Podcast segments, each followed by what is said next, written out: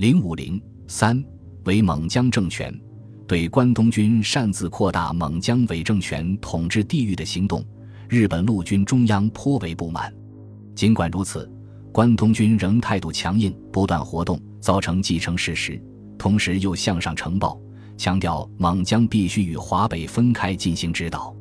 十二月二十四日，日本内阁在决定的《处理中国事变纲要》中明确规定，华北临时政府管辖的范围大致定为河北、山东、山西三省与察哈尔省的一部分，察南及晋北两自治政府则待机与新政权合并。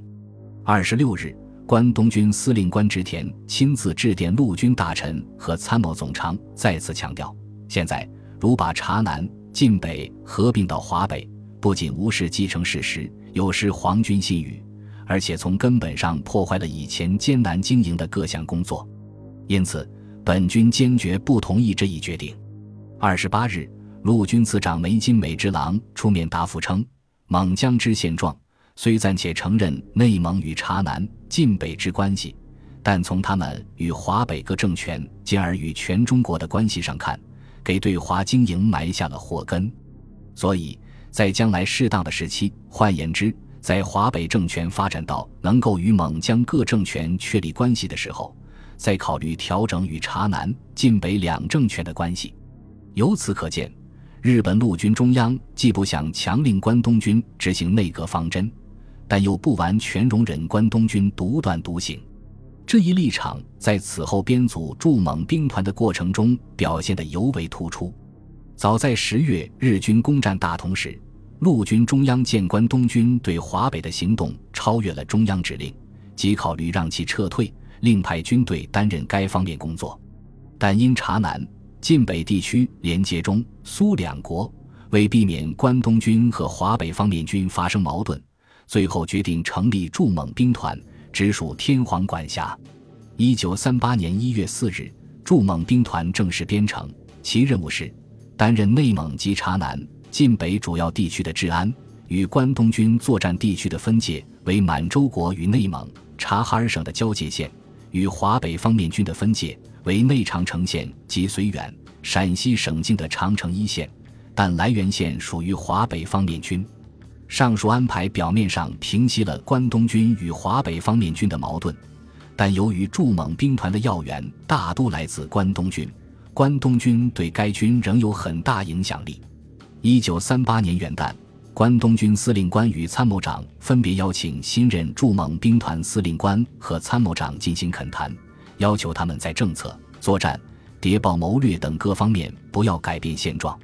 同时。又致函蒙江三个自治政府，通知他们将秘密换文中的关东军司令官改为驻蒙兵团司令官，并希望早日与满洲国缔结有关防共、通商、经济、金融及其他必要的协定。特别希望将贵地重要物资为满洲国优先利用和开发提供方便。一月十四日，关东军司令官又给德王。蒙古军总司令李守信及驻蒙兵团司令官发出公函，宣布把蒙古军的统帅权委托给在蒙江日本军最高指挥官。进入一九三八年之后，日军进一步对其占领地区内的各位政权加强控制。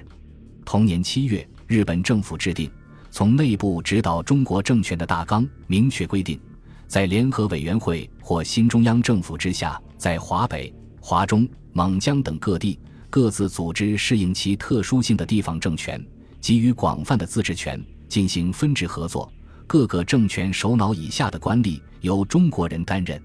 在关键的位置上配置少数日本顾问，或招聘日本人担任官吏，便于从内部进行指导。据此，驻蒙日军决定扩大蒙江联合委员会的组织，以增强其统治权。八月一日。日本顾问金井章次操纵蒙江联合委员会，以通过决议的方式，将原来的三个专门委员会扩大为总务、产业、财政等六个部，各部设部长、日本顾问和理事官。部长由三政权代表担任，理事官则由中日人士出任。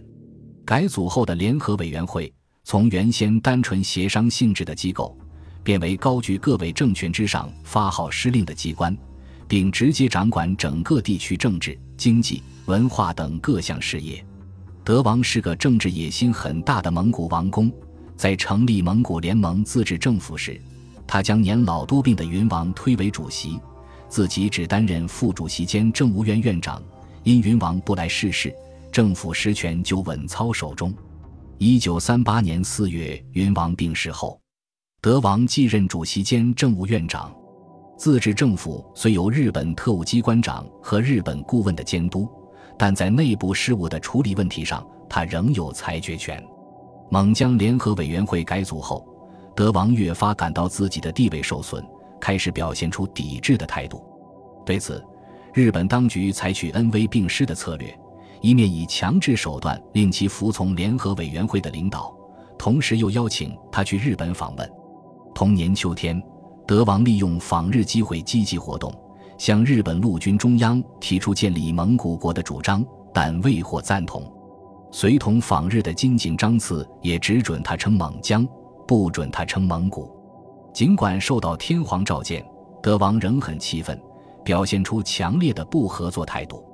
由于德王在内蒙古葛蒙旗中拥有较大影响力，日本因此没有把他抛弃，而是软硬并用，迫他就范。同年十一月，蒙江联合委员会举行成立周年大会，邀请华北日军和伪满洲国的一批有名人物出席。德王托故不去参加，金井章次焦急万分，派人连劝带吓，硬把他拉到会场。为诱使德王合作，当地日军和特务机关经反复研究，又于一九三九年四月。将蒙江联合委员会中权力最大的总务委员长一职让给德王担任。一九三八年七月和一九三九年五月，日本关东军在中苏、中蒙边境与苏联红军发生武装冲突，结果均告失败。此后，日军对苏、蒙两国被迫采取防御战略。蒙江北部地区恰与蒙古人民共和国毗连，日本将其划为防共特殊地域。急于要将蒙古、察南、晋北三个伪政权合而为一，以便统一发挥防共前驱的作用。五月八日，驻蒙日军拟定蒙江建设基本计划，图谋建设强有力防共特殊地带，并以一九四一年基本完成为目标。六月十一日，驻蒙日军司令官邀请德王与品清、夏宫等三个伪政权首脑，正式商谈三政权合并问题。当时，日军已在北平和南京成立了两个伪政权，因而考虑再成立一个类似满洲国的蒙古帝国或蒙疆联合自治国。日本内阁兴亚院对此计划进行了专门研究，同意建立蒙江联合自治政府，并于七月二十八日制定设立蒙江统一政权纲要。其主要内容是：统一政权采取高度的自治制，以亲日防共、提高民生为施政纲领。设最高顾问作为主席的协议机关，以日本人充任之；设参议府作为主席的咨询机关等等，连使用年号、政府机关的名称都有具体规定。一九三九年九月一日，蒙江联合自治政府正式宣告成立。根据日军内定，推选德王担任主席，与品清、夏宫任副主席，金井章次为最高顾问。蒙江伪政府成立当天。公布政府组织大纲、施政纲领和成立宣言，确定张家口为首都，采用成吉思汗纪元年号，使用黄、蓝、白、红四色七条旗。经过改组后的政府，增设了蒙古军总司令官、最高法院院长、最高检察院院长等职。政务院下设置总务、民政、治安、司法、财政、产业、交通等七部。以及牧业总局、税务监督署、确运清查总署等多个局署。新政府成立后，一批日本人开始以正式官吏的身份出现，分别担任新政府的秘书长、部长、次长、局长等要职。日本政府还专门设立兴亚院联络部，由酒井隆担任联络部部长，以加强对这个新政府的监督。蒙江联合自治政府成立后，原察南。晋北自治政府改为正厅，直隶政务院管辖；原蒙古联盟自治政府所辖的巴、察、西、乌、伊五个盟也直隶政务院。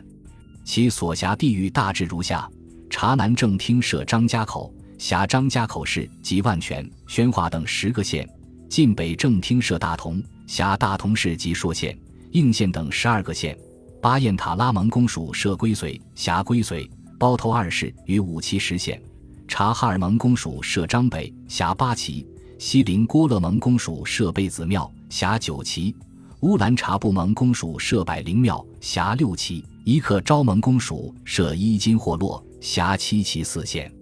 实际上，当时蒙疆伪政权的势力仅能达到黄河以东的准噶尔、达拉特旗的部分地区。与其他伪政权相比，蒙疆联合自治政府建立在中国西北少数民族地区，因而具有较大的独立性。即使在汪伪政府建立后，仍能保持相对独立的地位。本集播放完毕，感谢您的收听，喜欢请订阅加关注。主页有更多精彩内容。